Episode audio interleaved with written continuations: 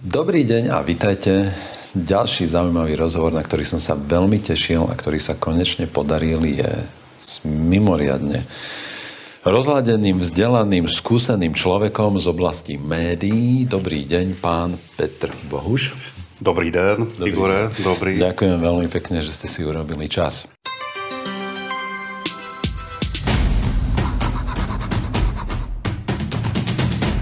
Kniha Zmazaný prináša výber tých najlepších úvah a komentárov z videí doktora Igora Bukovského, ale aj praktické rady na podporu imunity a riešenie rizikových situácií v súvislosti s ochorením COVID-19. Táto kniha ponúka protijed na súčasný chaos. Táto kniha podporí imunitu vášho tela aj ducha.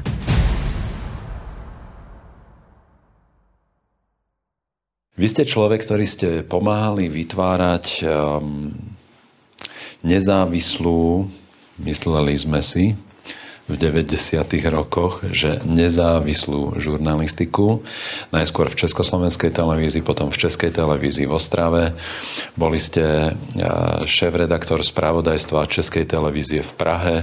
Boli ste publicistiky, boli ste, boli ste, boli ste, teraz už, aby som to, teraz už sa budem báť, že to popletiem, boli ste šéf-redaktor investigatívnych televíznych programov, projektov, ako v Ostravskej televízie, televízii tie Klekánice, v, v Prahe Čierny Petr.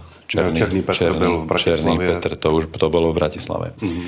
A, pôsobili ste na pozícii šéf-redaktora alebo programového riaditeľa aj v spravodajskej televízii TA3 v Bratislave. Ano. To bolo koľko rokov? Eh, zpátky, já jsem skončil před deseti lety v TA Trojice. Ale Nastupoval jsem tam 2005, 7 let. 7 rokov, mm-hmm. no. A musím sa priznať, že keď som pozeral vaše veľmi, veľmi príjemné rozhovory s komornou atmosférou a so zaujímavými hostiami, ktoré ste vy robili teda osobne v tej teatrojke, tak by mi nikdy nenapadlo, že budeme raz sedieť spolu na pôde mimo televízie, nielen teatry, ale mimo každej televízie. A že sa budeme spolu rozprávať e, v situácii, ktorá tiež je mimoriadná, ešte stále a svojimi následkami bude ešte veľmi dlho mimoriadná. A dovolte mi v tejto... Vy ste, vy ste Máte za sebou ešte množstvo ďalších um, životných, žurnalistických pozícií, funkcií. Boli ste členom správnej rady aj syndikátu novinárov v Českej republike. Boli ste syndikom Moravsko-Slieského kraja v syndikáte novinárov. A momentálne ste teda ako nezávislý žurnalista, dokumentarista, prednášate, pôsobíte, píšete e, v Českej aj Slovenskej republike a nedávno ste si zriadili svoj vlastný YouTube kanál Modrý jeleň na ktorý teda si dovolím upozorniť, odporúčať, ktorý sa orientuje hlavne na odkrývanie nejakých masmediálnych techník uh, slúžiacich ovplyvňovaniu verejnej mienky. Áno, tak? áno, áno, je to tak. A chcem sa poďakovať za to, že ste sa mi pred nejakým časom vy, boli ste to vy, kto vytvoril náš vzťah, pretože ste sa mi ohlásili, napísali ste mi po niektorom z videí Ďakujem, že ste si dali tú námahu vyhľadať kontakt na mňa a ozvať sa mi. Um, odvtedy sme v kontakte. Ďakujem aj za to, že ste mali odvahu, chuť a čas prispieť aj do mojej knihy Zmazaný, Zmazaný I, a kde máte svoj text presne na tému, ako sa tie, dokonca aj verejnoprávne médiá, ako sa médiá ktoré sme si navykli označovať, že média hlavného prúdu, ktoré by mali byť vlajkonosičom nejakej nezávislej žurnalistiky, ako sa zmenili z poctivej žurnalistiky na, na žurnalistiku, ktorá je v službách propagandy. A ako sa vám kniha Zmazaný páči? Krásna, krásna. Ďakujem veľmi pekne. Ďakujem za toto. Áno, to som chcel počuť. Krásná, je to počin. Já si vážím toho, že jsem mohl přispět eh, nějakou myšlenkou, úvahou a v době vlastně, kdy jsem to, kdy jsem to psal, kdy jste mě oslovil, jestli bych neměl nějaký příspěvek pro váš, vaši knihu, tak to byl podzim loňského roku. A to jsem ještě netušil, že když začnu točit videa pro Modrého Jelena jako rozbory veřejnoprávní české televize, rozbory reportáží, co v nich je nebo není manipulativního, takže hned druhou reportáž mi ta, také smažou takže jsem přivítal do vašeho klubu takže, zmazaných. Áno, takže vítajte v klube zmazaných. Áno, dobrý den. Bo, to, bo zatiaľ to bol iba prechodný však, lebo ten prvé zmazané ano, video je ano. pre vás ako na týždeň zneprístupnený, potom váš vlastný kanál. Ano. A člověk si pomáhá, jak může, takže jsem si zřídil stránky modrýjelen.com, teď je mám čerstvě na Ramblu jsem, na Telegramu, na Facebooku a uvidíme, kam dál mě, hmm. mě, to, mě to zavede, ale samozřejmě, že se to nedá srovnávat s tím, jakože když vy děláte tolik let svoji práci o výživě jako práci, jako pomoc druhým lidem, eh, takže po tolika letech eh, mnoha a mnoha stovek videí vám někdo tu práci jedním šmahem eh, smaže. To je trestuhodné, odsouzení hodné, jako ani proto nemám slova. Za to, že se nelíbíte někomu, jak vystupujete třeba v poslední době a tím to smaže úplně celé. Že? Jak si nevážíte práce. Jak si nevážíte pomoci druhým lidem. Vidíte to? Áno, áno. Ďakujem veľmi pekne, že to teda takto nejako empaticky hodnotíte. Ja v tom, eh, ja som pripravený podniknúť právne kroky aj keď eh, sa to môže navonok javiť ako boj Davida s Goliášom, tak a, eh, a, myslím si, že máme, máme, máme v rukách veľmi, veľmi silné argumenty a máme v rukách fakty a máme v rukách aj také také informácie, ktoré, ktoré dokazujú veľmi vážny konflikt záujmov vedenia spoločnosti Google, ktorá ten, ten, tú platformu YouTube spravuje a ktorá rozhodla o zmazaní tohto môjho obsahu. A vládnych politikov, ktorí majú záujem na odstraňovaní svojich názorových oponentov v spoločnosti, hoci teda uh, som si takmer istý, že obsah mojich videí e, slušnosťou a slovníkom ďaleko prevyšuje napríklad poslanecké rozpravy v Národnej rade Slovenskej republiky, ktoré nikto nezakáže. Áno, a ne a, a, no, a, ale t- toto je vec, ktorú, ktorá áno, je súčasťou toho, čo sa, čo sa tu deje. E, to mňa zasiahlo osobne.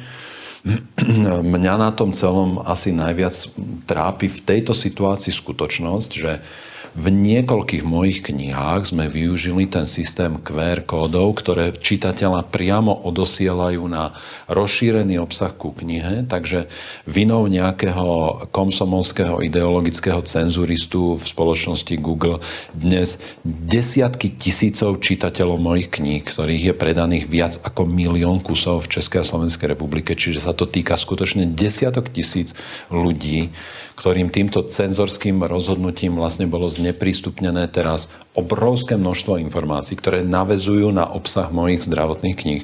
Napríklad, ako si vybrať správne probiotika, ako postupovať pri vylúčovaní problémových potravín, ako ten D-vitamín a množstvo ďalších vecí, ktoré my síce sme všetky znovu umiestnili na náš zrekonštruovaný web, ale už nie sú QR kódom teraz nalinkované pre, pre čitateľov, ktorí už tú knihu majú. A toto je, toto je poškodenie nielen mňa ako podnikateľa v zmysle toho, že my znehodnotili časť obsahu cez knihy, ale to poškodenie verejného zdravia, lebo to vlastne zneprístupňuje dôležité informácie. A tak. Takže, takže to, to, toto je súčasť mm, ako udalosti, ale Stretli sme, sa, stretli sme sa na to, aby sme možno um, priniesli niečo od človeka, ktorý naozaj vidí ďaleko do zákulisia mediálneho sveta, čo by mohlo pomôcť ľuďom v dnešnej situácii nielen chápať, čo sa teda deje na tej mediálnej úrovni, ale možno, možno poskytnúť aj nejaké protilátky, akým spôsobom sa tomu brániť a akým spôsobom sa ale brániť aj tomu, aby, sme, aby, sme, aby nás toto neodhodilo niekam, kde to môže byť rovnako nebezpečné, ako informačne alebo ideologicky, alebo čo, lebo ja to vnímam toto už dva roky ako dosť vážnu hrozbu celej tej situácie. Mm-hmm. Že ak politici, médiá a, a, a povedzme aj umelci v spoločnosti vytvoria bariéru medzi dôverou ľudí k, k oficiálnym inštitúciám, k, k demokracii ako takej, k médiám, k spravodajstvu, tak to nutne veľkú časť tých ľudí musí odhodiť potom niekam inam. Je to, je to možné, e, nicméně vy takhle, Igore, bojujete už dva roky co teda vnímám já i na základě toho, že vlastně jsem se vám v tom roce 2020 někdy na jaře ozval poprvé. Áno, to už je tak dlho. Áno, budou to dva roky pomalu. A ešte som chcel, ešte, a... pardon, ešte som chcel povedať, že vy ste raz napísali taký článok, že, že skutočným premiérom Slovenskej republiky je Igor Bukovský. No za toto, za toto vás nemám trochu rád. Áno. A to, to bolo ale, pre mňa tak ako, ale... že, to, že to už bolo toto moc, ale to chcem povedať aj preto, že, že je to vyjadrením nielen toho, že, že ste to sledovali, ale že je to aj vyjadrením naozaj nejakého, nejakých vašich úvah a nejakého vzťahu k Slovensku, že, že tú situáciu tu pozorne sledujete a že aj z toho dôvodu sme teda tu. Ale ja nechcem byť premiérom, necítim ano, sa na to. Ano. Ani by som...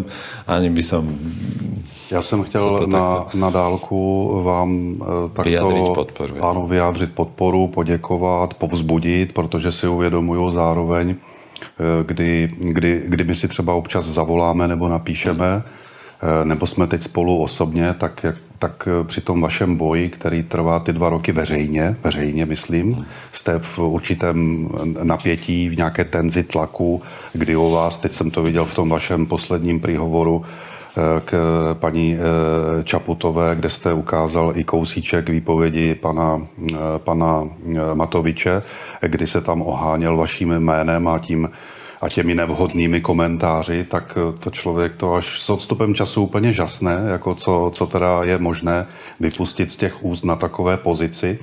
Takže jsem vás chtěl povzbudit a vnímám tedy, abych to dopověděl, že, že při tom množství, co děláte, jak děláte a v jakém jste to tedy napětí, že Možná jste trošku ve skepsi, jestli se to změní, jak se to změní, že lidé jako tak neotevírají oči, jak bychom si mohli představit, jak bychom si mohli myslet, když na ně apelujeme, jak by to všechno mělo být a jak to nefunguje a v čem je problém a co je špatně.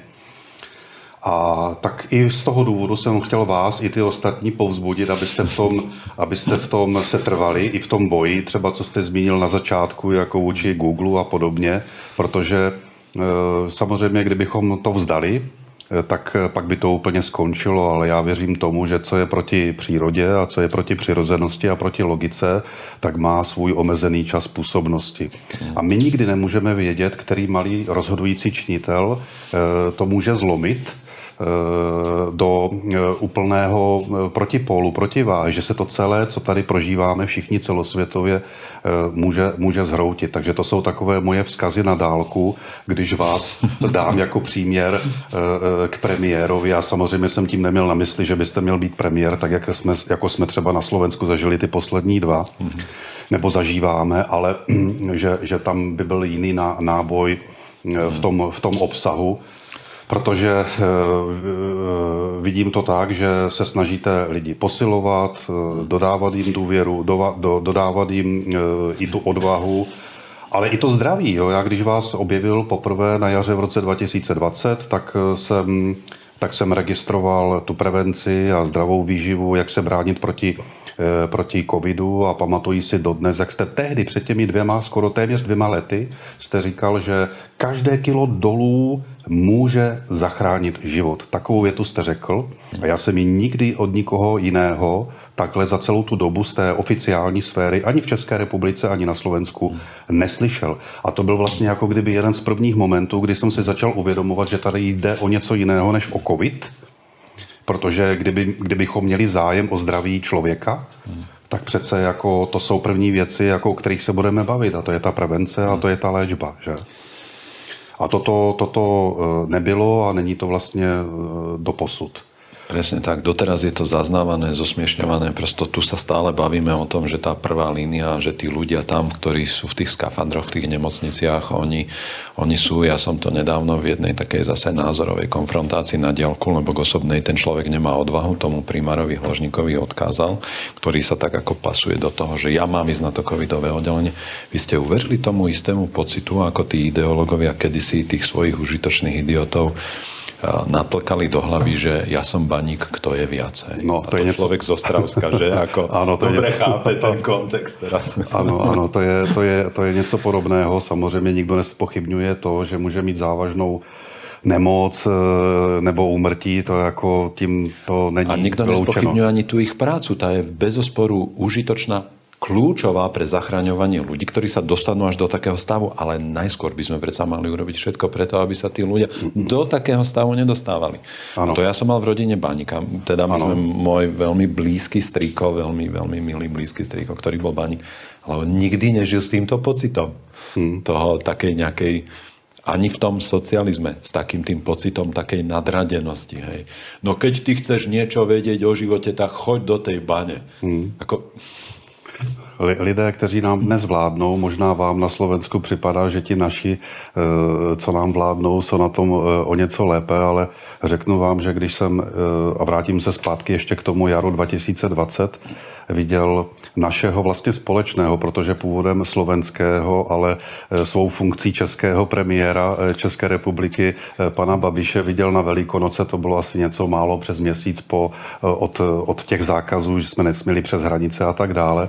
A když já ho viděl v televizi, jak tam na té svojí zahradě někde v Praze honí tu svou manželku Moniku s tím tří nebo pětimetrovým karabáčem a užívají si Velikonoce a já seděl v Ostravě jako, eh, jako partner přítel svojí eh, přítelkyně z Žiliny, 100 kilometrů města vedle sebe, že jenom problém přes hranice a nemohl jsem sednout do svého auta a ty hranice přejet, tak jsem si říkal, no tak tady jako je nějaký jako zakopaný pes, že? Další velké podezření, kdy jsem viděl, a ne, že ten svůj osud, ale osud těch mnoha rodin, které se v tu chvíli oddělili a nikdo neměl zájem na to eh, je dát dohromady nebo spojovat. Že? Takže jsme se tím izolovali a, a vypadá to tak, že je to součást nějaké strategie, eh, protože tak to nás vlastně rozdělují až dosud. Těmi, těmi rozestupy, těmi rouškami, tím, že nemůžete za, pokud nejste, nesplňujete ty tři eh, ta, nebo dvě pravidla, jako toho být zaočkovaný nebo pre, prekonaný a podobně, nebo testovaný, tak nemůžete za nikým jako ani do, do domova sociálních služeb a, a, a podobně. Takže toto jsou takové pro mě výrazné momenty, které mi říkali, že tady něco v pořádku není a vás jsem bral z té, z té druhé strany. No a pokud my, takové lidi, jako jste vy a mnoho dalších, eh, pan Piják, se kterým jsem se taky shodou okolností zrovna dneska setkal, nebo pan Lakota a pan Mesík, e, nebo celá aktivita a lidé za Hovorme spolu a podobně. Ano, ano. Tak jako profesor pokud, Hrušovský. Profesor Hrušovský, ano, určitě. Doktor, doktor Malec, ktorý pri našom ano, rozhovore sa ano. tiež stal potom obeťou mediálneho linču. Áno, Slavomír, uh, Slavomír Šuch, Šuch uh, doktorka jejich, Janeková. Je ich, áno, doktorka Janeková, je ich spousta, ja je ani nespomenu všechny. No ale spousta pokud, nie. No, uh, uh, je ich spousta v v tom smyslu, že to není jeden. A to je důležité. No, ale predstavte si, že na Slovensku máme asi 60 tisíc lékařů oficiálně.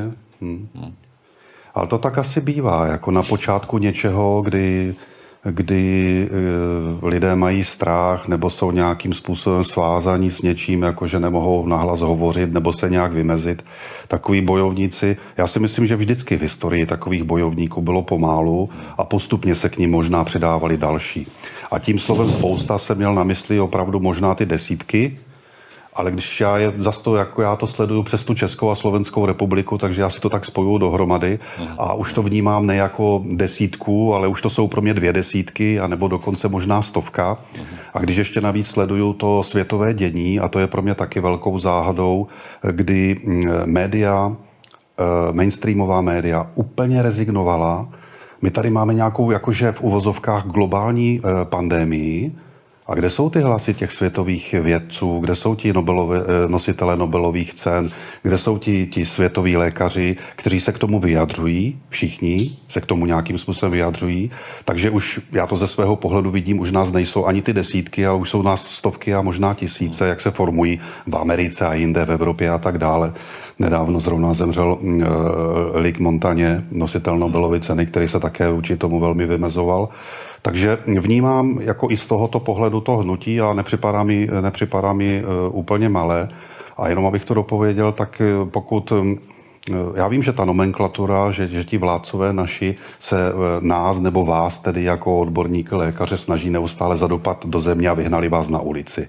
Vy jste prostě všichni na ulici, nesmíte jako do toho oficiálního prostředí. Vy jste dokonce skončil, jste měl, myslím, že relaci v RTVS, že? Aj v RTVS, a, v Markíze. A, a skončil jste. Skončil jste v těch ano, televizích. Ano, ano, Nemůžete tam mluvit, protože máte jiný názor. A co to znamená, když někdo má jiný názor a nemůže mluvit? No to je totalita. To není nic jiného. A vzhledem k tomu, že se to ve velkém, ve velké míře dnes, dnes dotýká e, našeho zdraví, tak to dokonce považuji za ještě horší totalitu, než kterou jsme po, e, prožívali před více než 30 lety, protože tehdy jsme to také prožívali všelijak e, včetně různých persekucí, ale ne v takovém jakoby obrovském rozsahu, pokud jsme tedy jako v tom ohrožování na zdraví v tom smyslu, že my tady zakážeme určité skupině lidí diskutovat, vyženeme je pryč z toho e, společného prostoru, z té diskuze, oni skončí na ulici a my si tam říkáme sami pořád ty stejné věci, ty, ty stejné mantry a, a nic jiného. Ale to, to, to, ne, to nemá žádné východisko, to nemá žádnou perspektivu a e, oč déle to budeme e, pro, prodlužovat, tak o to hůř pro ty, kteří to prodlužují. Jo, to je nikam nevedoucí cesta. Takže já se domnívám, že dřív nebo později je nutné vás přizvat k tomu společnému stolu a nedá se to oddalovat do nekonečna, protože nikdo, nikdo to nemá na věčné časy. Nebylo to ani se Sovětským svazem, ani s tou komunistickou stranou, ani s tím socialistickým státem. Ani s, ani s Velkou římskou říšou. Ani, ano, přesně, ani s Velkou římskou říší, ani s jinými říšemi, že všechno má prostě svoje hranice a je třeba si uvědomovat, že každý máme svou zodpovědnost kterou neseme ne v tu chvíli, jako když jsme v nějaké funkci, ale máme ji na celý život. A ti lidé si myslí, že budou v těch funkcích a v těch poslaneckých lavicích, anebo v prezidentském paláci, anebo někde na vládě, že tam budou až do, do svého důchodu nebo do smrti. No nebudou, že? No, um, Nebo myslíte, že áno? Ja myslím, že nebudou. Ja, si, ja som presvedčený, že oni vedia, že nebudú a preto konajú tak, ako konajú, pretože sa pokúšajú využiť ten krátky čas ich vedomí, vnímaní krátky čas na to, aby, aby, aby zrealizovali predovšetkým svoje osobné záujmy. A podľa mňa toto má hlbšie korene, samozrejme, pretože vo chvíli, keď chápete svoj život ako odtiaľto, potiaľto a zmyslom života je byť šťastný a mať pôžitok a mať bohatstvo a mať neviem čo, získať výhody, získať postavenie, získať moc, mať veľa sexu a zadarmo margeritu na pláži, keď toto je vaša predstava o živote, tak potom ľudia v tomto zmysle aj konajú. A nemôžu, ne, nemôžu prosto z toho nejako vybočiť. A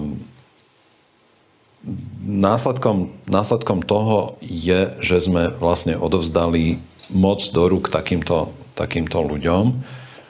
Politika už 10 ročia je ľudská činnosť, o ktorej si slušní ľudia povedia, že v živote do toho močiara nemôžem vstúpiť, lebo, lebo alebo odtiaľ ujdem, alebo tam strátim svoju dušu. A, a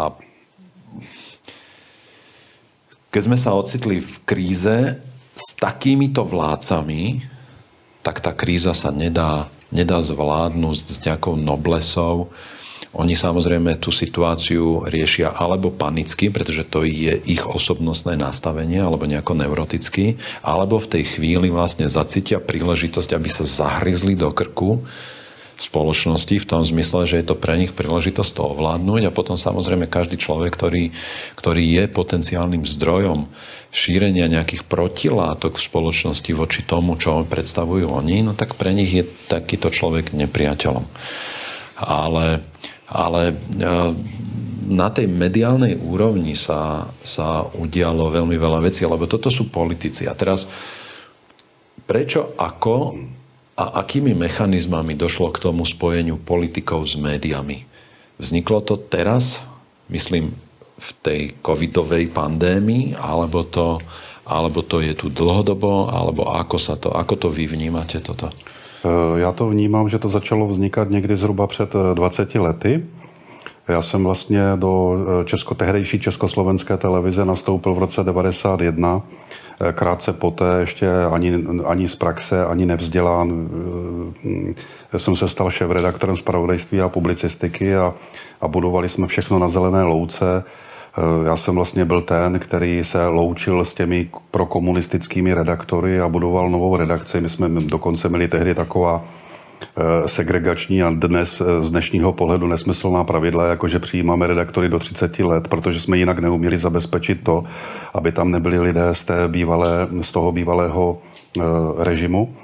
A, a těch prvních deset let, kdy my jsme se učili a studovali školy při zaměstnání a praxe a jezdili i, i po světě a získávali zkušenosti a, a chodili po různých seminářích a konzultacích a tak dále, tak jsme se učili za pochodu a všechno jsme to budovali i po té personální stránce, i po té obsahové, profesionální, profesní, eh, technické také a těch prvních deset let bylo velmi svobodných, ne v tom smyslu, že bychom si dělali, co chtěli, ta zodpovědnost tam byla nepoměrně větší nebo veliká nebo naprosto rozdílná, než je dnes kdyby jsme diskutovali o tom, co si můžeme dovolit. A ne, ne, že bychom nedělali chyby. Ale naozaj ta zodpovědnost byla rozdělená, alebo prežívanie zodpovědnosti? Uh, ne... lebo, lebo zodpovědnost, objektivně vzaté zodpovědnost musí byť rovnaká, nie? A v časoch krízy možno ešte väčšia. Áno, Ale ide teraz o to, o to subjektívne prežívanie zodpovednosti. Hej? Áno. Skôr, skôr to vnímam takto. Vy ste áno. chodili do práce s tým pocitom zodpovednosti, áno. kým tí dnešní um, potřebují novinári, žurnalisti alebo písatelia nejakého obsahu, internetových plátkov a podobne, chodia do práce s pocitom moci a vplyvu a ano. nie s pocitom zodpovědnosti. Teda takto to vnímám já. Ano, uvěřili, uvěřili možná falešné nějaké, jako, nějakému pocitu výjimečnosti svému tím, že se stýkají s těmi jakoby rádoby nejvlivnějšími lidmi, v republice nebo nějaké pozlátko jako v tom. A plus oni majú ten vplyv, lebo ano. oni sú tí, ktorí do, do denníka N, alebo SME, alebo Aktuality, alebo Topky, alebo Startup, alebo, alebo, alebo oni píšu články, ktoré niekto má čítať, lebo ano, oni sú ano. mienkotvorní. Je to, ne, je, to, je to šálivé, to, to nepochybně, že to, může, že to může pracovat v člověku, že má nějaký pocit výjimečnosti, a samozřejmě, že je potřeba, aby se člověk hlídal, jo? protože to dneska, co vidí kolikrát na těch tiskových konferencích, jak na jedné straně jsou, jsou novináři absolutně rezistentní, pasivní vůči tomu, co se děje, cokoliv. A na druhé straně, když vidíme jednoho toho, o kterém říkají, že to je ten největší mafián v republice, mám na mysli pana Fica a jeho smer, tak to je vlastně tam taková až trapná kritika, kdy jako my tady máme jedna do podstatných věcech o tom, jak ti lidé v té republice žijou, jaký, jakou zažívají inflaci, co zažívají se zdravím, jakože musí nevím kolik hodin na nějaké nesmyslné testy na ulici, tak toho si nevšímáme vůbec a všímáme si nějakého jednoho, eh, o, o kterém si myslí, že teda je famia, ne, ne, mafián, ale neprokázaný do posud, že? Samozřejmě neprokázaný, takže jak, si, jak to mohou jak jakoby veřejně tvrdit a, a, mm, a bojují jenom proti tomu jednomu. A to je pro mě příklad toho, že se neměří všem stejně. Jo? Je třeba měřit všem stejně a, a, to se, a to se neděje. Takže jako ty, ty eh, tiskové konference, ať už jsou jakékoliv, s kýmkoliv, tak jsou nesmírně trapné. To je, to je, to je, to, to je bezduché. Eh, tam, ze strany novinářů. Ze, tak, ze strany novinářů. Ze strany novinářů. To je um, žádné kritické myšlení, buď naprostá odevzdanost, nebo nesmyslná nenávist. A nic v tom jakoby jiného téměř v, to, v těch dvou e, trošku extrémních příměrech, které jsem teď použil, tak skoro v tom nic jiného nevidím. Jo? Je to i v České, v Slovenské republice tak, tak jako... E, nezdá se mi to tak vyhrocené, Eh, to asi ne, ale nicméně taková ta odevzdanost té vládní moci, že ať dělají cokoliv, ta naprostá nekritičnost, ta ztráta absence toho kritického myšlení tam je, tam je zjevná. A eh, myslím tím jako bez ohledu na to, jestli věřím nebo nevěřím vakcíně, jestli věřím nebo nevěřím testu nebo nějakým opatřením a tak dále. Ale povinností novináře je ptát se a ne chlubit se něčím, jako že jsem se třeba zaočkoval, a nebo jsem na té straně nebo oné straně, nebo jestli jsem na straně momentálně prožívám máme eh, eh, dění na Ukrajině, tak jestli mám ukrajinskou vlaječku nebo nemám.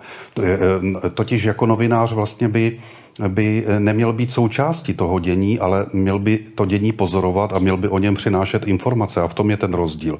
Mám pocit ze současných novinářů, samozřejmě to nechci házet do jednoho pytle, jsou různé skupiny, různé skupinky. I mě píšou novináři ze Slovenska, Petře nebo pane Bohuši, my jsme tady skupinka, kteří do toho vidíme a myslíme si to jinak, jo, ale my nemáme žádnou sílu, žádnou moc, my se nemáme na koho obrátit. A já je chápu, mají hypotéky, mají rodiny, děti, nemohou nést to riziko, že přijdou ze dne na den e, o práci. Takže v tom, v tom jim rozumím. Mm-hmm. Ale když se vrátím ještě k tomu, aby my jsme zapověděli, zapověděli, zapomněli na jednu ja věc. Chcel povedať, že som vás trošku sme si odbočili, Sme odbočili, a vráťme no, sa teraz no. k tomu, ako ste v tých 90 rokoch teda Že- chodili s tým pocitom zodpovednosti do tej práce a budovali ste spravodajstvo v, najskôr v Československej, potom v Českej televízii. Že, že vlastně, eh, tak jak jsme to budovali, tak eh, mně přišlo poprvé takový zlom eh, toho, že se propojuje ta ekonomická moc a ekonomika s, i s těmi s médií. Eh, Tak mi přišlo v tom roce 2001, to bylo eh, to vlastně celé vzniklo kvůli tomu, že my jsme točili v eh, investigativním pořadu Klekánice, který se moderoval. Eh, tak jsme točili takovou jednu velkou kauzu z našeho, z našeho tehdejšího pohledu o generálním řediteli Hušákovi společnosti Saska, o tom, že se eh, mm, eh, eh, eh, berou peníze, vytahují peníze z té organizace ne, ne tak, jak by měli na ty sportovní účely a organizace, ale když to řeknu jednoduše do vlastních eh, kapes. Byla to velká kauza, eh, jejímž vyústěním bylo to, že nám tu reportáž ten den večer, eh, a tehdy před 20 lety jsem zažil poprvé tu cenzuru, nám ji tehdejší generální ředitel normálně, on nám vypojil vysílání. Nám normálně vypojil vysílání, pustili tam nějaký starý dokument a na druhý den byl z toho velký poprask. Takže já jsem se poprvé v životě ocitl jako i v té druhé roli, že už jsem nebyl tím novinářem, ale byl jsem tím, koho ti novináři spovídají. A tam jsem vlastně tenkrát poprvé zažil i ten pocit té frustrace z toho, že se mě ti novináři různí z různých médií všichni eh, ptají na to též podobně. Jo? Takže já jsem sám vlastně se snažil nějak kreovat ty odpovědi, abych sám sebe uspokojoval e, duševně, jakože e, neodpovídám stejně na to samé a že jsem si sám vedl ty své myšlenky, abych i jim jakoby trošku sděloval i něco jiného, než na co se oni ptají. Že? Ale celá, tak, proč o tom mluvím? Jako celá ta situace kdy jsem poprvé pocítil ten politický vliv a vliv těch jakoby mocenských skupin, byla v tom, že oni nakonec toho generálního ředitele, který nám tu reportáž tenkrát eh, scenzuroval, tak ho, tak ho odvolali pana Chmelíčka a, eh, a zvolili jiného eh, ředi- eh, ředitele, který jakoby chtěl začít i té partičce tam v tom spravodajství, eh, začít trošku šlapat na, na paty a organizovat a jim se to nelíbilo a měli pocit, že oni jsou ti jako redaktoři, že jsou ti, kteří budou si sami volit toho generálního ředitele té české televize. Tak uh, udělali tenkrát takovou tu takzvanou, možná si na to vzpomínáte, nevím, na, na Slovensku byla to spacáková revoluce, jakože svoboda slova, teď oni jako zablokovali celé to spravodajství, ty oténky v Praze na Kavčích horách, kde jsem já potom o něco málo později pracoval a nikoho tam nepustili a vždycky každý večer při té hlavní spravodajské relaci eh, tam přišli jako ti herci, pan Svěrák a spol a stáli tam, jako tak tam stáli, nebo jako s rukama, už nevím, jestli v bok nebo jak a, a stáli za těmi spravodajci, kteří hlásili ty zprávy, oni za nimi stáli jako výstraha, my jsme tady, my si hlídáme tu demokracii. Mm-hmm. Ale já už tenkrát jsem se, jsem se ptal a říkal jsem si, no a kde je ta ODSK jako strana, nebo kde jsou ti komunisti a ti další, však těm ta veřejnoprávní televize patří taky, teď jako my jsme pestrá společnost a ta televize patří všem a já nemůžu najednou segregovat, já nemůžu najednou říkat, ona patří jenom této skupině nebo této skupině e, a podobně. Takže sice jsem se tam jako kdyby přiklonil k těm, e, k těm tehdejším revolucionářům, že jsem jim jako by šéf-redaktor toho zpravodajství a publicistiky v Ostravě pomáhal, na druhé straně jsem se vůči tomu vymezil, že zatím vidím i jiné zájmy, což mi dodnes jako někteří z nich nemohou, nemohou, eh, nemohou zapomenout, ale prostě tak, eh, tak to bylo a tenkrát jsem si poprvé uvědomil to, že novinář by neměl být tím, kdo se účastní nějakých událostí, ale měl by o nich spravovat, informovat, přinášet informace. To je ten velký rozdíl. A teď mám pocit, že jako i novináři na Slovensku jsou takovými náhončími, jakože se snaží usvědčit, ale takovými jakoby jenom obecnými teoriemi, místo toho, aby investigovali, místo toho, aby rozkryli, aby přinášeli nějaké investigativní reportáže, že je někdo lump a mafián, tak se to snaží zaplácnout tím, že se někoho ptají, jestli někde plaval v bazénu nebo pil kolu a takové podobné trapnosti. No tak ať jdou a je to zjistí. Že? Tak Ja to mělo pocit, fungovat. ja, mám pocit, ja mám pocit, že z tých novinárov, ktorí sa tvária, že sú mienkotvorní a pôsobia v mienkotvorných médiách, že sa stali vlastne z nich skôr tí hovorcovia Áno. politických strán áno. a vlády a, a vlastne ideologických skupín. Áno, áno. A že to je prosto tam na tom pozadí prepojené. Ja neviem, opravte ma, ak sa mýlim, ale ja som si za tie posledné dva roky štúdiom v rôznych súvislostí a za 30 rokov svojho pôsobenia v médiách, lebo ja som prvý rozhovor pre uh, vtedy, že slovenský rozhlas robil v, um, niekedy v lete 1990. Čiže ja v tom mediálnom priestore mal som tam potom veľa už svojich projektov, relácií a programov. To sú, ja, mám, ja mám stovky, stovky, stovky odvysielaných hodín, aj samostatných programov, aj, aj hodinových programov pravidelných v slovenskom rozhlase, Rádio Rock FM, množstvo tých televíznych a tak ďalej. Čiže ja v, tom, ja v tom prostredí, v tom mediálnom, ja som tam bol dosť dlho na to, aby som videl nielen ako to pracuje, ale aj ako sa to zmenilo za tých 30 rokov. A musím povedať, že sa to zmenilo dosť dramaticky tým, ako, tým, ako tí starší ľudia odišli a nebolo to, nebolo to v prípade týchto tém zdravotných alebo nejakých nejakých vedeckých, nebolo to vinou ideológie. Prosto bolo to nejakým prirodzeným odchodom, alebo jednoducho preto, že tie médiá sa postupne naozaj menili, menila sa ich ekonomická situácia. V súčasnosti podľa môjho názoru väčšinu tých redaktorov redaktoriek v médiách tvoria mladí absolventi bez praxe, bez životnej skúsenosti, bez pokory, bez vďačnosti za život, s obrovskými nárokmi a najmä bez, bez tých dôležitých profesionálnych modelov, keďže oni nastúpili do redakcií, kde už tí, tí žurnalisti dávno nie sú. A oni nemajú od koho teraz ani dostať po hlave, ani, ani, ani čerpať prosto nejakú úctu k práci, ani tú atmosféru a pocit zodpovednosti. Ja som bol pri vzniku denníka SME, ano. pretože som v tom čase e, spolupracoval najskôr s denníkom Smena a potom po vzniku denníka SME ma Karol Ježik požiadal o pravidelné slupčeky, ktoré som tam robil 3 roky potom. Ja som, bol, ja som bol každý týždeň v kontakte s tou redakciou. Ja som s ním, s ním osobne som mal veľmi blízky vzťah. Ja viem, ako on pracoval ako on chodil každý deň do práce si večer ešte preštudovať, ešte to išlo cez rotačky, ako si šiel prečítať celé noviny tesne predtým, ako to odišlo. Ako, ako, aké viedli diskusy v tej redakcii. Mm-hmm. A ten, ten Alexej Fulme, ktorý bol vtedy riaditeľom, ekonomickým riaditeľom vydavateľstva, čo začalo vydávať denník SME, bol s tým Karolom prosto na jednej lodi. A dnes je Alexej Fulmek človekom, ktorý, ktorý, je, ktorý sa veľmi pre mňa posunul.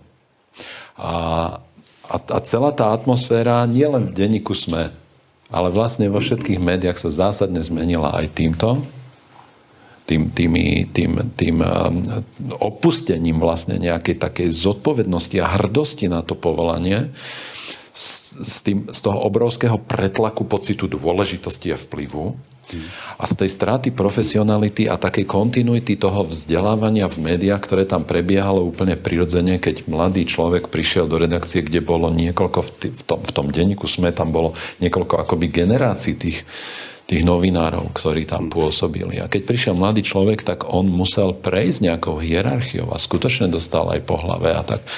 A, a to, dnes, to dnes v tých médiách nie je, podľa mňa. Na, ten obsah vzniká veľmi rýchlo. Pozrite si do archívu konkrétneho človeka, ktorý píše dnes o covide, o vakcínach, o, o, o liečbe.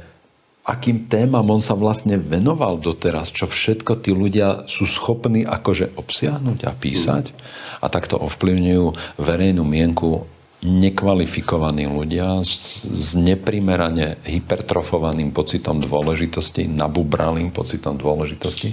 No a teraz ešte sme sa vlastne ocitli aj v situácii, keď vidíme zoznamy médií e, s výškou faktúr, ktoré oni vystavujú ministerstvu zdravotníctva alebo, alebo vláde ako takej, keď v podstate vidíme, že na, na zozname tých mienkotvorných médií neexistuje médium, ktoré by nemalo počas týchto dvoch rokov tzv. covidovej pandémie nejaký finančný zisk. Takže do hry vstúpili teraz ešte aj tieto, tieto priame ekonomické vplyvy, pretože ja som bol napríklad podľa všetkého, lebo ja nemám k tomu žiadne priame dôkazy, ale tie indície sú jasné. Z tej Markízy po 22 rokoch pôsobenia, pravidelného pôsobenia, ja sa to nestiažujem, ja netrpím chorobou zosvetlenia, že by som ja to musel mať. Ale, ale keď vám niekto po 22 rokoch, bez toho, aby vám oznámili dôvod, e, vlastne nevysvetlí, prečo ste tam skončili, a vy vidíte, že tá televízia dostala miliónové platby za pôsobenie v covidovej dobe od vlády a od ministerstva zdravotníctva, tak si z toho nemôžete urobiť iný záver, iba taký, že moje verejné pôsobenie v tejto dobe a moje, moje názory sú v tej televízii teraz nežiaduce, pretože to, je, to vytvára nejaký názorový konflikt voči objednávateľovi najväčšej reklamnej zákazky, akú tá televízia počas dvoch rokov mala. Áno, kazíte biznis niekomu. Ani nie biznis, ako možno to nekazí biznis, ale jednoducho to nie je prípustné, aby potom niekto v médiu, ktoré má takýto obrovský, v podstate najväčší príjem zo všetkých súkromných médií, zo štátneho rozpočtu, aby tam bol v tom médiu niekto, kto by, kto by um, mohol kaziť tu, ten make-up pôsobenia toho média na základe zákazky za ktorou oni dostávají no, peníze. kazíte někomu biznis. Jako, tam jsou nějaké plány, nějaké vize a vy kazíte biznis. Samozřejmě, ale mě by možná, mě by možná ani, já to chápu, komerčního média to chce mít reklamu, tak potom to jako dělá, vysílá, spravuje o tom, jak, jak může. Že? U toho veřejného právního média očekáváme, že by mělo být vyvážené, nestrané, vyzdrojované odevšat, ale ještě pořád si i umím představit, že by mohl od vlády dostat nějaké peníze na to, aby zodpovědně Eh, sledovalo třeba i tu covidovou problematiku. Ale jako potom, potom si tam ale musím pozvat vás, pana doktora Lakotu a tak dále, abychom společně těmi hlavami dohromady, že je dáme, přicházeli na ta nejlepší řešení. Ale my no. jsme namísto té odbornosti jsme se dostali zase jenom k té ideologii, takže pak je tam samozřejmě ta vazba mezi těmi penězi, a chceme to vykládat jenom takhle jedním směrem, je, je, zjevin, je zjevná. Takže tam, takže tam potom rotuje ten orloj, Áno. aby sme to teda tak, že dovysvetlili, že to, čo to je orloj. No orloj znamená, že je to nejaká skupinka ľudí, ktorí sa zjavujú v týchto diskusiách, v tých debatách, ktorých ten oficiálny narratív alebo povedzme režim vystavuje do tých mediálnych okienok podľa potreby médií a používaní sú stále tí istí dookola. Sú takto recyklovaní. No. A e, ona tá skupinka nejako vznikla samozrejme, tiež to má svoju genézu. Vidíme, že počas tých dvoch rokov niektorí z nej odpadli, noví tam pribudli, ale stále to je prosto naozaj v tomto zmysle. A potom v, tej, potom v tom štúdiu sedia povedzme dvaja alebo štyria ľudia. RTVS to volá diskusia, ale sú tam štyria ľudia, ktorí hovoria to isté. Toto, je, toto možno žurnalistik, žurnalisticky naozaj nazvať diskusiou? No samozřejmě, že ne a je to mlácení prázdné slámy pořád dokola, je to, je to bez invence, bez nějaké myšlenkové konfrontace, bez stříbení těch různých názorů, takže když se tam neustále vyměňují ty stejní lidé a pak ta ostatní média ještě v průběhu týdne opakují jako ty jejich výroky, které nejsou ani výroky, je to jenom takové zaplňování nějakého prostoru časového, e, obrazového, aby tam někdo byl a nějak jakože působil a pak to ještě takhle reprodukují, tak v podstatě tím vytvářejí tu falešnou virtuální realitu, že oni v podstatě z ničeho dělají něco jako kdyby důležitého, něco mm. zásadního mm. a přitom to důležité vůbec není, že? Hej. A důležité věci unikají. A důležité věci tam vůbec nejsou. Vy jste, vy jste určitě zaevidovali tu situaci, keď v lete 2021 vznikla iniciatíva, občanská iniciatíva Hovorme spolu. Ano, ano, a oni, oni v prvom kroku um, verejným listom vyzvali vedenie RTVS, k otvoreniu diskusie. Hej? Dali nejakú ponuku, dali nejaké návrhy, ponúkli ľudí do tej diskusie. A to, čo sa následne stalo, bolo, bolo, bolo úplne absurdné a nepochopiteľné. A to sa stalo to, že súkromné médiá začali štvať, napádať, v podstate sa vyhrážať vedeniu RTVS, ktoré v tých prvých fázach toho, keď sa tá iniciatíva zjavila a teraz ten verejný list a tá výzva na tú diskusiu prišiel, začalo uvažovať o tom, že by takú diskusiu vlastne pripustili. Hmm. To sa vtedy, ja som si hovoril, to, toto je naozaj ako prosto do očí bijúca nehoráznosť, že súkromné médiá na svojich stránkach napádajú a varujú RTVS pred vôbec len úvahou o tom, tam boli články, prečo by RTVS ani za rampu nemala pustiť uh, Bukovského a, mm-hmm. a Hrušovského a Mesika a ja neviem, prečo by im mali dať po papuli, alebo pre... Proste, ja som si hovoril, to, to, to, to, to nemôže byť pravda. Možná, Ako je to možné? Možná Súkromné médiá začali hmm. vyhrážať verejnoprávnej hmm. inštitúcii. Možná je to dobrý signál, že v té e, veřejnoprávní televizi přece jenom někdo je, kdo by tam nakonec to hovorme spolu vzal. Jo? Nevím, říkám to s nadsázkou. Nestalo se to. Nestalo se to, ano, samozřejmě. Zřejmě tento spoločenský tlak tých médií, hmm. teda spoločenský, mediálny tlak súkromných médií, za ktorými stoja súkromní majiteľia, že stačil na to, aby sa to vedenie RTVS hmm. vlastne zlaklo. Hmm. To už nejsou média, ale to jsou ideologické diverzní skupiny. To neumím jinak pojmenovat a to už není o spravodajství a publicistice, ale to už je informační válka. To, to neumím jako na to najít jiné vysvětlení. Pokud jde o ty mladé redaktory e, s určitou mírou vzdělání nebo nevzdělání praxe a nějakého vedení, kritického myšlení a tak dále, tak v podstatě to byl i ten důvod, proč já jsem před deseti lety v tom mainstreamu úplně skončil, protože každé ráno, když přijdete na poradu a v podstatě eh, ve všech redakcích podobně je to nastavené tak, že a co, co psalo Smečko a co vysílala Markýza, co dělali tamti a tamti a to musíme dělat taky a taky a v podstatě tak se dostávali, aniž by byla třeba nějaká cenzura, eh, sami ti mm, redaktoři do kleští, že se začali Eh, eh, plegovat navzájem, mm-hmm. kopírovat, opisovat a podobně. Vznikalo a, to skupinové myšlení. A, a, a je to, bu, říká bublina, se, ano, a říká se tomu stereotypizace médií, že? Mm-hmm. A, a, ne, a jednotlivec ani vlastně nemá tu možnost s tím něco udělat, protože je to ve vleku všech těch uh, médií navzájem, že se takhle hlídají, že od sebe kopírují. No, v podstatě, když to vezmete do důsledku, tak mm, eh, žurnalistiku jako takovou zrušila paradoxně televize, ve které já jsem tolik let pracoval, protože když nastoupila do veřejného prostoru televize a nahradila noviny, kde do té doby byly informace, eh, tak ona eh, si zvlášť dávala důraz, potrpěla na to, že přinášela, začala přinášet ne informace, ale příběhy. A, v tom, a senzácie.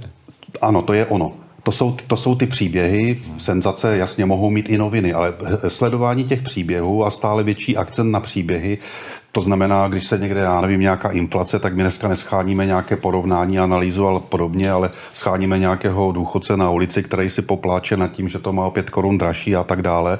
A vytváříme ty příběhy, že začal covid, tak, tak jsme nešli po věci, jestli se máme věnovat eh, prevenci, jako jste se věnoval vy třeba, Eh, nebo léčbě, ale začali jsme schánět eh, těsně před smrtí 80-leté babičky v nemocnici, jak tam, jak tam leží s covidem. Že?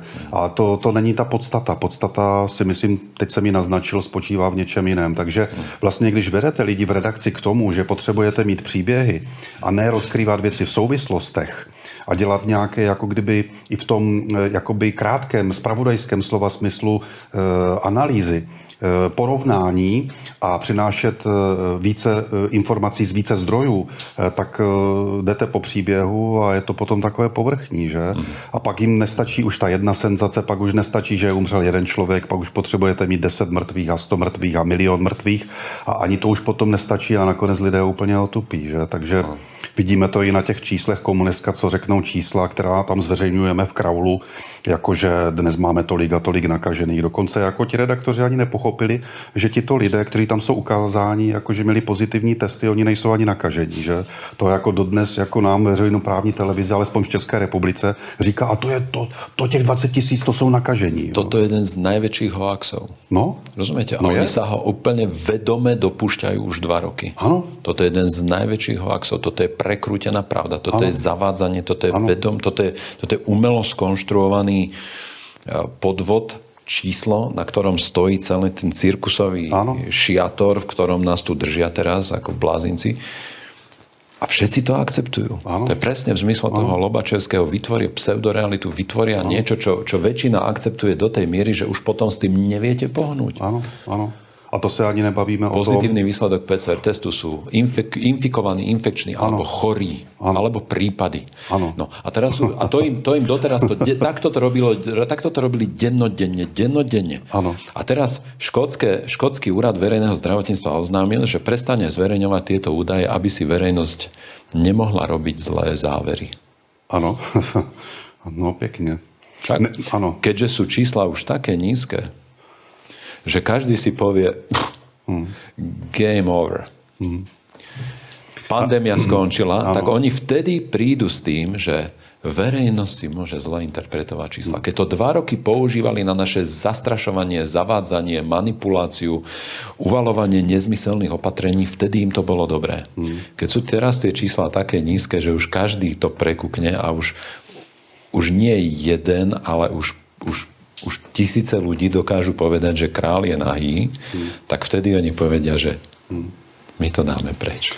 Tomu rozumím, no, nebo kdyby na druhé straně tam dávali čísla, na, e, různé ty komorbidity, e, rakovinu, e, kardio nebo hypertenzi, ne, cukrovku vitamin a já nevím. Vitamin eh, a myslím, te, myslím teď nemoci a úmrtí s tím spojené, vedle těch jako covidu. Jo? Ano. Tak najednou bychom zjistili, že covid je v, v porovnání s těmi ostatními nemocemi, nechci říkat jako že legrace, já nepodceňuji ani covid, ale ve srovnání s tím není tak významný, abychom se věnovali jenom jemu. Že? To je na zadnej strane obálky knihy áno, zmazaný, kde sa píše, to, že áno. na COVID za, za dobu do toho, do toho 15. novembra, keď mala knihu Závierka, zomrelo 5 miliónov 194 tisíc ľudí a celkovo na, na ochorenia a samovraždy, úrazy a podobne zomrelo 91 miliónov 500 tisíc ľudí. A vedomé lekárom vyvolané potraty, teda zabitie človeka, budúceho človeka, je 71 miliónov. Hmm. Čiže my sme asi 16 krát viac, alebo 12 krát viac ľudí stratili za rovnaké obdobie pri potratoch ako na COVID. A to ešte, to ešte naozaj teraz tie presakujúce informácie, že napríklad v Spojených štátoch amerických asi 75 prípadov úmrtia na COVID tvorili ľudia s tromi a viac komorbiditami. Hmm. Hmm. Hmm. Já si těmi čísly eh, to vysvětluji tak, že mm, média naprosto falšují realitu. Myslím teď jako ty každodenní od rána do večera ty statistiky v těch kraulech a vytvářejí pseudo, pseudorealitu. Bohužel člověk nemá nad čas nad tím, je chodí celý den do práce, přijde večer domů, má doma Jasně. děti a tak dále. Nemá čas se nad tím zamýšlet, jako třeba my tady v té naší společné diskuzi, tak možná dodnes ještě to nosí v hlavě, Ježiš, bylo 20 tisíc nakažených. A navykli jsme si na to, že tie médiá sú zdrojom nejakých spolahlivých informácií. Hmm. Aspoň plus, minus. Hej. A toto sa stalo. A je teda pravda, keď si myslím aj to, že, že za posledných 20 alebo v podstate ono sa to začalo diať už tým nástupom najskôr tej televízie, potom internetu, že sa mediálny svet dostal do ekonomickej krízy, že ja som čítal prípady, keď sa veľké vydavateľské domy, ehm, ktoré zahrňali aj denníky, aj časopisy, napríklad v Austrálii alebo v Amerike, predávali za hodnotu nehnuteľnosti, pretože to stratilo vlastne na trhu svoju hodnotu. Existujú štatistiky, že každý, každý rok v Spojených štátoch zanikne okolo 150 až 200 rôznych redakcií novinárskych. Ten trh tam mediálny je obrovský samozrejme, pretože noviny od lokálnych úrovní až po, tie, po tú národnú, to je obrovský trh, ale že okolo, že, že sú to stovky redakcií, ktoré každý rok zanikajú v posledných rokoch. A to je tak, tak si hovorím, no dobre, tak ak teraz niekto ide do toho mediálneho biznisu a kúpi nejaký denník alebo vydavateľstvo, alebo dokonca založí nový denník, ako povedzme denník N, nerobí to z tých biznis dôvodov, nerobí to preto, že by v tom projekte chcel zarábať, pretože v tom projekte sa dnes už veľmi ťažko dá zarábať. Ano. To, že oni majú teraz nejaké extra peniaze a vytváraním toho strachu a, a, a manipuláciou verejnej mienky a neustálým strašením si naháňajú nejakých e, čitateľov, odberateľov, predplatiteľov to je nejaký benefit toho obdobia, ktoré teraz prežívajú. Pokúšajú sa ho udržať čo najdlhšie, samozrejme. Hej. Majú nejaké peniaze e, od vlády, majú väčší príliv predplatiteľov, lebo ľudia pod vplyvom strachu chcú dennodenne niečo čítať najmä keď im dáte prvé dva oceky alebo tri oceky, v ktorých sa nedozviete nič, ale nadpis vám hovorí, že na konci článku sa dozviete pre váš život nevyhnutnú informáciu, tak si zaplatíte ten obsah a aj dozviete sa, že aj tak tam nie je nič, čo, čo bolo nevyhnutné pre váš život. Um, je teda pravda, ak si z tohto urobím taký záver, že potom vlastne do tohoto, do takéhoto projektu, že kúpim alebo budem vlastniť vydavateľstvo, nevstupujú tí majiteľia a, a nositeľia toho kapitálu s úmyslom podnikať, ale s úmyslom cez tie médiá vlastne distribuovať svoje nápady, svoju ideológiu, svoj, svoj pohľad na svet? Určitě to tak je a bylo, ale zdá se mně v poslední době, že že se e, to začíná identifikovat, že se, že se začínají odkrývat, odhalovat e, e, v tom smyslu, jako když se podíváte třeba na ty naše politiky. Když oni mluví, tak najednou jakoby vnímáte, že to jsou stále stejné fráze, jednak, mm. a jednak jakože, alespoň já to tak čtu, jako kdyby byli úplně myšlenkově vyprázdnění, jak kdyby to byly vyhaslé osobnosti, které nemají v sobě jako by žádný grunt, autenticitu a podobné je to i z médií. A když si vedle nich postavíte všechny ty lidi, co vlastně já považuji za nová média, to je třeba i vaše relace, kterou tady dnes společně v ní eh, trávíme spolu čas, diskuzi, nebo hovorme spolu, byť je to eh, jednorázová, dá se říct, eh, není to tak časté, jako že by se něco vysílalo třeba pravidelně každý týden. Ale u nás třeba je to Otevři svou mysl Davida Formánka, který se snaží přenášet informace od různých světových eh, eh, kapacit lékařů a podobně eh, v překladech z angličtiny snad téměř každý den nebo každý druhý den nějaké informace, aby člověk měl i jiné názory a jiné pohledy. Nebo Bezpresu News, že? nebo nebo třeba i televize Slován a spousta dalších, jako které jsou i tady na Slovensku v nějaké své úrovni, v nějaké své míře, mm. ale odlišují se od, těch, eh, od toho mainstreamu, ať už to dělají eh, lépe mm, technologicky nebo hůře, odlišují se minimálně tou autenticitou. Byť s nimi nemusíme ve všem souhlasit, můžeme souhlasit, ale jsou autentičtí, jsou opravdoví. A v tom je ten velký rozdíl. A začínám to vnímat stále více, že tady se to bude odlišovat a lidé to budou poznávat. A když dneska ti vůdci nám říkají, nevěřte dezinformacím, musíte věřit nám. Tak co to znamená? To znamená jediné, že se bojí pravdy. Je, že se bojí pravdy, protože kdyby se jí nebáli, tak by si tady přece mohl vykládat každý, co chtěl. A lidé, když by si vyslechli naše různé názory, tak lidé v principu hloupí nejsou a vzali by si z toho své ponaučení informaci, jakou, jakou mají mít, co jim to dá dobrého do života, že? A když si vzpomenu na slova Petra Vajse z loňského roku, někdy z poloviny roku, na začátku léta možná, našeho právníka slovenského z Bratislavy, tak, eh, tak, který tak se snaží také po svém jako mapovat ten covid a je v tom angažovaný, tak ten tenkrát říkal, jako, že mainstream, až se lidé dozvědí, jak jim mainstream lhal v covidové době, ale až se opravdu dozvědí tu podstatu a jaké to má důsledky, konsekvence, tak ten mainstream zanikne. Hmm. A mně se zdá, že se to pomalu už stává, že se myšlenkově úplně vyprazňuje mainstream, že lidé odcházejí stále více.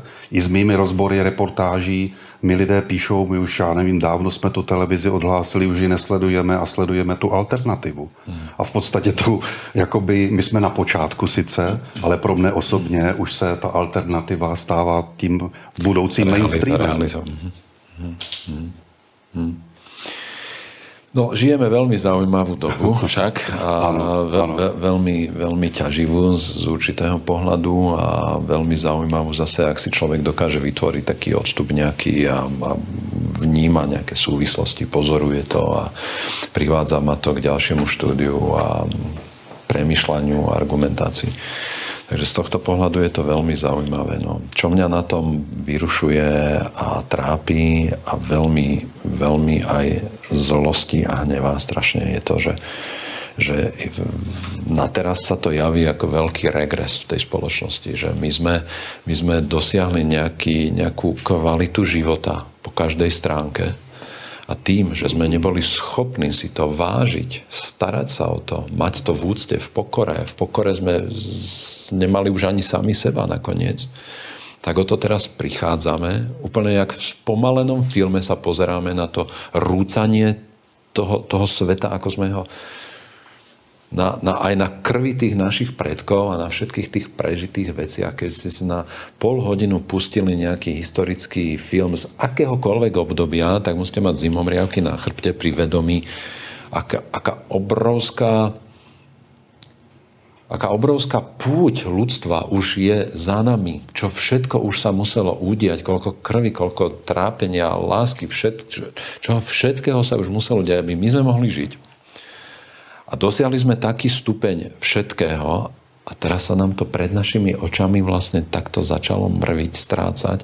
Prichádzame o to do, te, do, do, do takejto podoby, že tu je napísané na zadnej strane obálky, že za socializmu bolo lepšie, alebo bolo kam ujsť.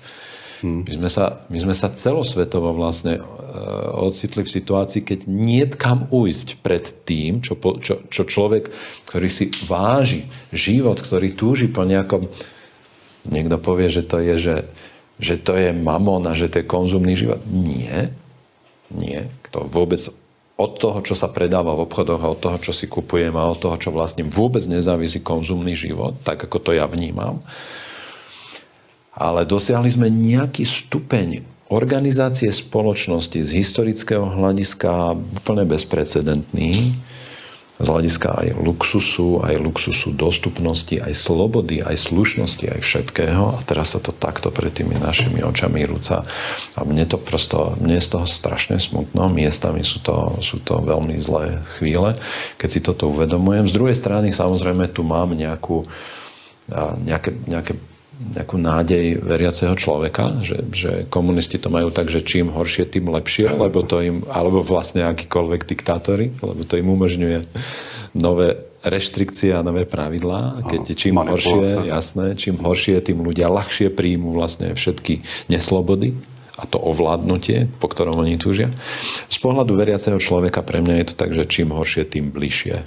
Tým bližšie k tomu, k tomu rozuzleniu dejín a tak. Ale, ale aj tak zažívam vlastne v určitých situáciách veľmi také tiesnivé myšlienky a stavy a tak.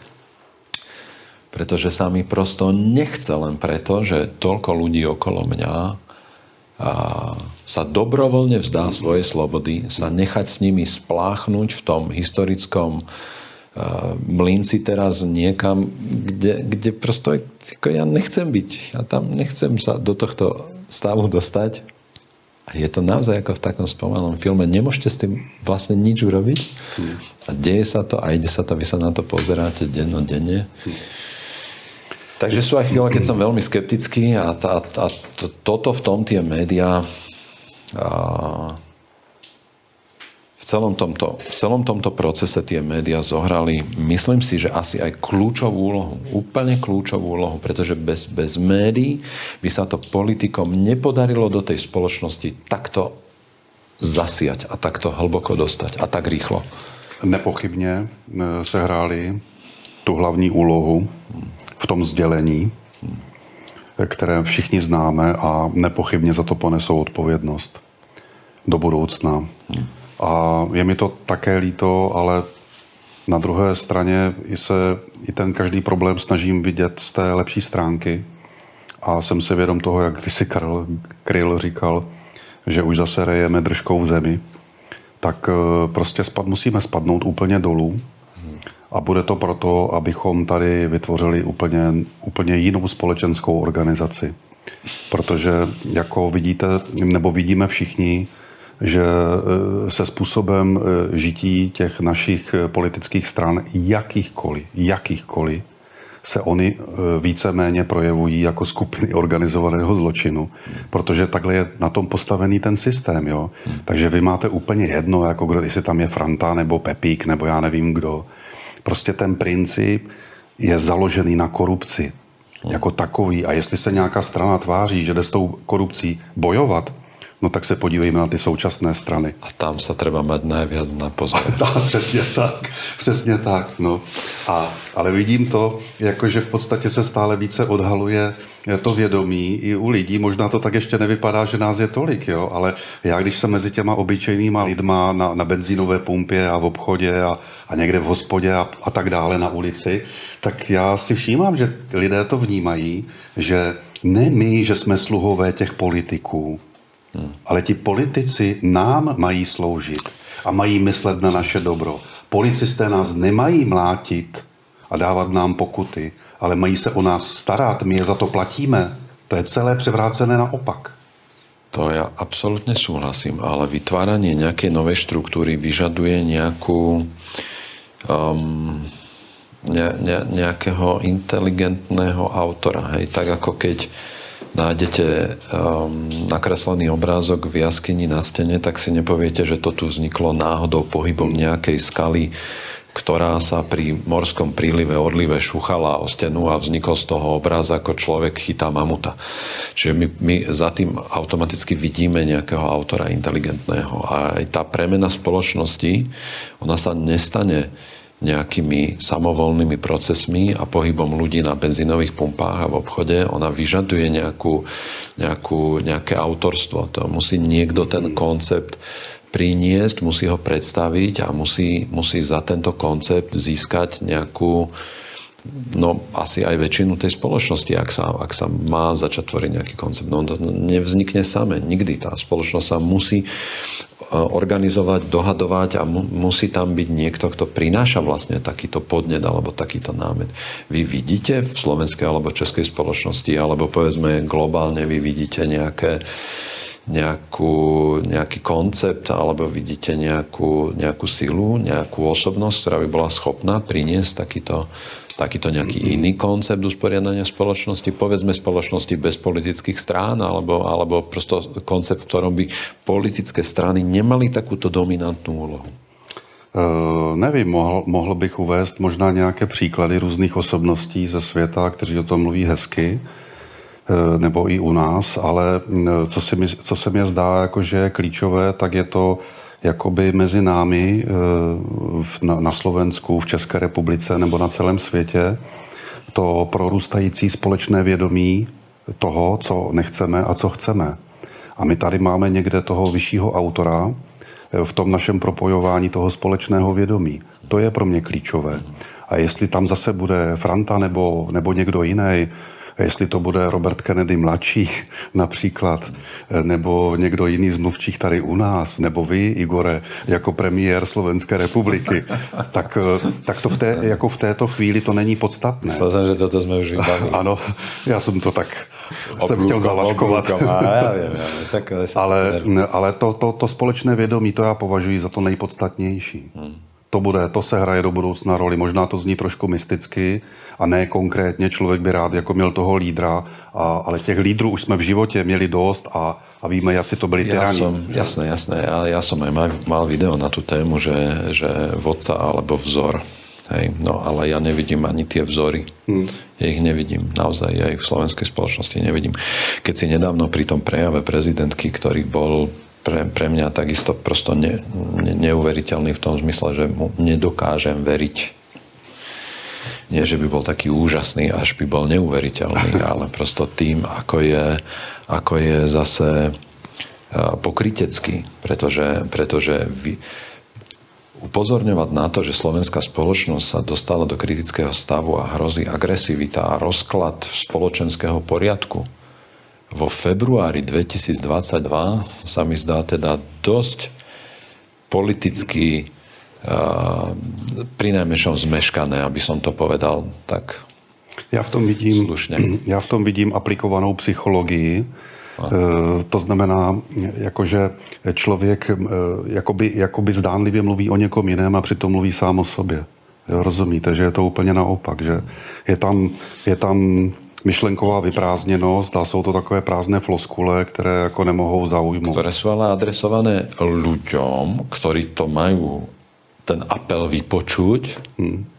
ale pritom ona hovorila o, o veciach, ktoré ona mala realizovať už prosto veľmi dávno, veď ako tá spoločnosť sa tu trhá a, a, a ničí a likviduje a diskusia je zlikvidovaná už od jary 2020. Áno. Ona sa doteraz neprejavila a teraz sa, teraz sa nechá obložiť 30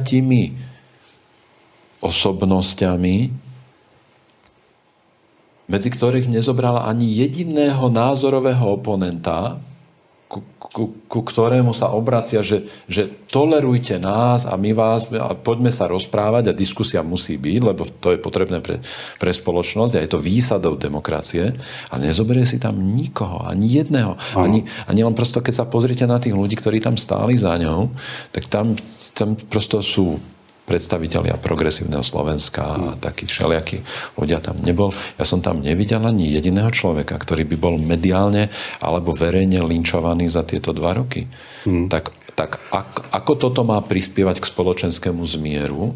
No ale súčasne musím povedať, že ja nevidím ani, ani vo zvyšku slovenskej spoločnosti, nevidím nikoho, kto by sa mohol stať tým vzorom. Ak nechceme vodcu, tak potrebujeme veľmi silný, uveriteľný, autentický, priateľný vzor. Hmm. Já jsem tam neviděl ani člověka, já jsem tam viděl nějaké zarouškované postavy, takže jsem jich ani nepoznal, nepoznával ty, ty identity, ale to máte krásný nápad, protože kdybyste, já nevím, kdybyste tam stál vy, nebo bratři Matejínkové, nebo pan Lakota a podobně, tak jakou, na, jakou váhu na jednou jinou by to mělo? Úplně jinou váhu by to mělo, Já by som tam... ale samozřejmě by ne, ne, nestačilo by jenom toto teatrální gesto, bylo by potřeba potom hned na druhý den zasednout k tomu stolu, ale toho oni bohužel nejsou schopni. Oni nej, takhle, nejsou schopni toho dialogu, té společné komunikace. Sice nám tady o něčem vyprávějí, co bychom měli dělat, jak bychom měli dělat, ale sami všichni vidíme, že toho nejsou schopni a že to na každém svém kroku nenaplňují a nedělají. A, a já se v tom obyčejném každodenním všedním životě i na tom venkově, i ve městě kdy se potkávám s obyčejnými lidmi, tak eh, já to vidím, že oni se to uvědomují. I ti obyčejní lidé, oni to umějí jako rozebrat. Oni umějí rozebrat úplně všechno. Umějí se v tom zorientovat. To, že nejsou vidět, že nemají ten hlas, protože nemají k tomu ty možnosti, nemají tu kameru, nebo nemají nějaké zázemí a podobně, eh, nemají ten prostor, eh, neumějí to vymyslet, jak to reprodukovat, jo, nebo nemají tu odvahu, mají ty závazky. To prostě každý má spoustu svých různých okolností. Těch lídrů vždycky bude pomálu, těch bojovníků vždycky bude pomálu, ale někde bude ten moment, který nás strhne a těžko říct, který z nás to, nebo kdo z nás to bude, nebo který moment to bude. Že? Viete, mňa veľmi vyrušuje uvedomenie si skutočnosti, že proti americko-slovenskej zmluve, môžete si myslieť o tom čokoľvek, to teraz nie je podstatné, mm-hmm. že proti americko-slovenskej zmluve alebo na oslavu bronzovej medaily na Olympiáde sa na námestiach zíde viac ľudí ako za obranu slobody, slobody slova, práva na názor, za ochranu, za ochranu základných ľudských práv a slobod. Ako toto, toto ma veľmi znepokojuje. Dá se na to podívat i naopak? A tady vidíte, že ta pravda je jenom úhel pohledu. A teď o něm diskutujme a snažme se nacházet to pro nás společné nejlepší řešení, že? A já se na to, co říkáte, mohu podívat úplně naopak. Já se na to mohu podívat optimistickýma očima. Podívejte se na to náměstí, jak málo lidí z celé republiky se tam sešlo za americkou smlouvu nebo za cokoliv jiného. A ten zbytek tam není. Ten sedí doma, ten si myslí něco jiného. Jo? A to jsou možná všichni ti, kteří tohleto podporují. Takže v podstatě bych to mohl brát jako pravý opak, ne prohry, ale vítězství. A e, já neříkám, že vy nebo já máme pravdu, jo, ale přemýšlejme o tom, že těch souvislostí toho, kdo se tam jak objevil, co to může znamenat nebo nemusí. Že? Je, je, myslím si, že je daleko jednodušší nahnat ty, hm, jak bych tomu řekl, ty vazaly, ty, ty sluhy, ty pohonky, ty, ty zaháčkované na nějaké, náměstí, lokajou, na nějaké náměstí, než lidi slušné. Že lidi slušní jako většinou takhle nikam nechodí. Nechodí. No, um, ja sa rád stretávam a rozprávam s, s ľuďmi, ktorí si v takejto ťažkej dobe zachovávajú tú rovnováhu, ten odstup. Naša komunikácia dlhodobo je pre mňa povzbudením. Ja ďakujem aj dnes za, za váš čas, za tieto podnety. Ste, ste uh, zdrojom povzbudenia Želám vám úspech aj s vašim kanálom, aj s vašim pôsobením. Nech sa modrému jeleniu dobre darí, nech ďaleko dobehne. Doufejme. Nech má, Je na počátku. Nech má, nech má veľa, nech má veľa uh, jeleniatok. a nech vás to baví. A ste aj zdrojom protilátok, aj dnes si nejaké odnesiem. A sú chvíle, keď som skeptický a pomáha mi, keď mi niekto povie, no, dá sa to vidieť aj inak. A v akom horizonte si myslíte, moja posledná otázka, že môže, že, môže, že, sa, môže, že sa môže udiať taká nejaká bude to očistá média, alebo to bude, čo to, čo, čo to má byť? Lebo ja si nemyslím zase, že tie mainstream média, že oni zaniknú alebo, alebo úplne a môže sa oslabiť ich pozícia. Denník SME bol kedysi vlajkovou loďou celej slovenskej žurnalistiky a dnes je to dnes je to naozaj ako v podstate už pláto, ktorý musí siahať aj po bulvárnych nadpisoch a používa obsah, ku ktorému by sa ten Karol Ježik nikdy neznížil. A ak ste optimista, inak to položím tú otázku, ak ste optimista, dokedy to vydržíte ako optimista? Já po celý svůj život si budu žít.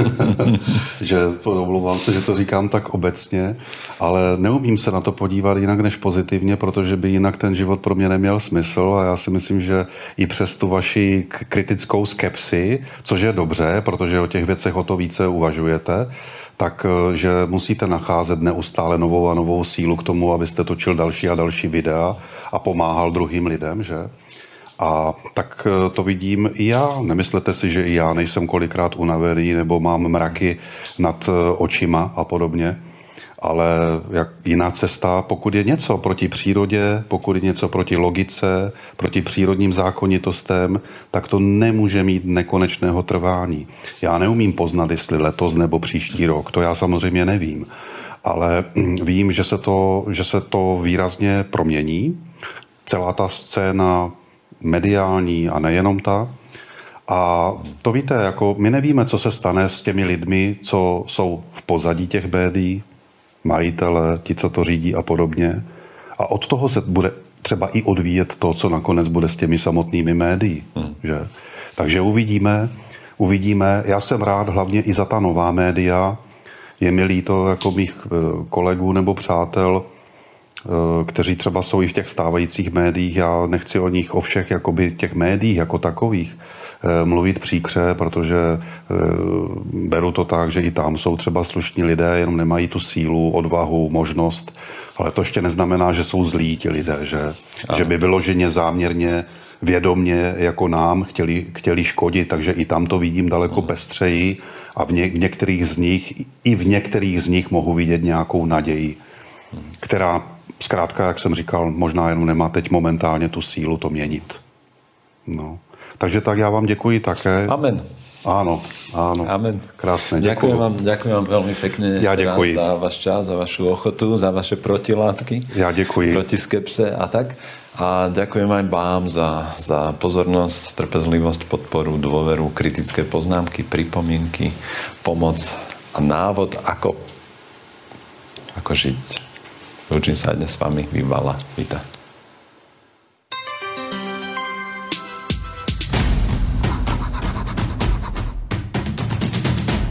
Kniha Zmazaný prináša výber tých najlepších úvah a komentárov z videí doktora Igora Bukovského, ale aj praktické rady na podporu imunity a riešenie rizikových situácií v súvislosti s ochorením COVID-19. Táto kniha ponúka protijed na súčasný chaos. Táto kniha podporí imunitu vášho tela aj ducha.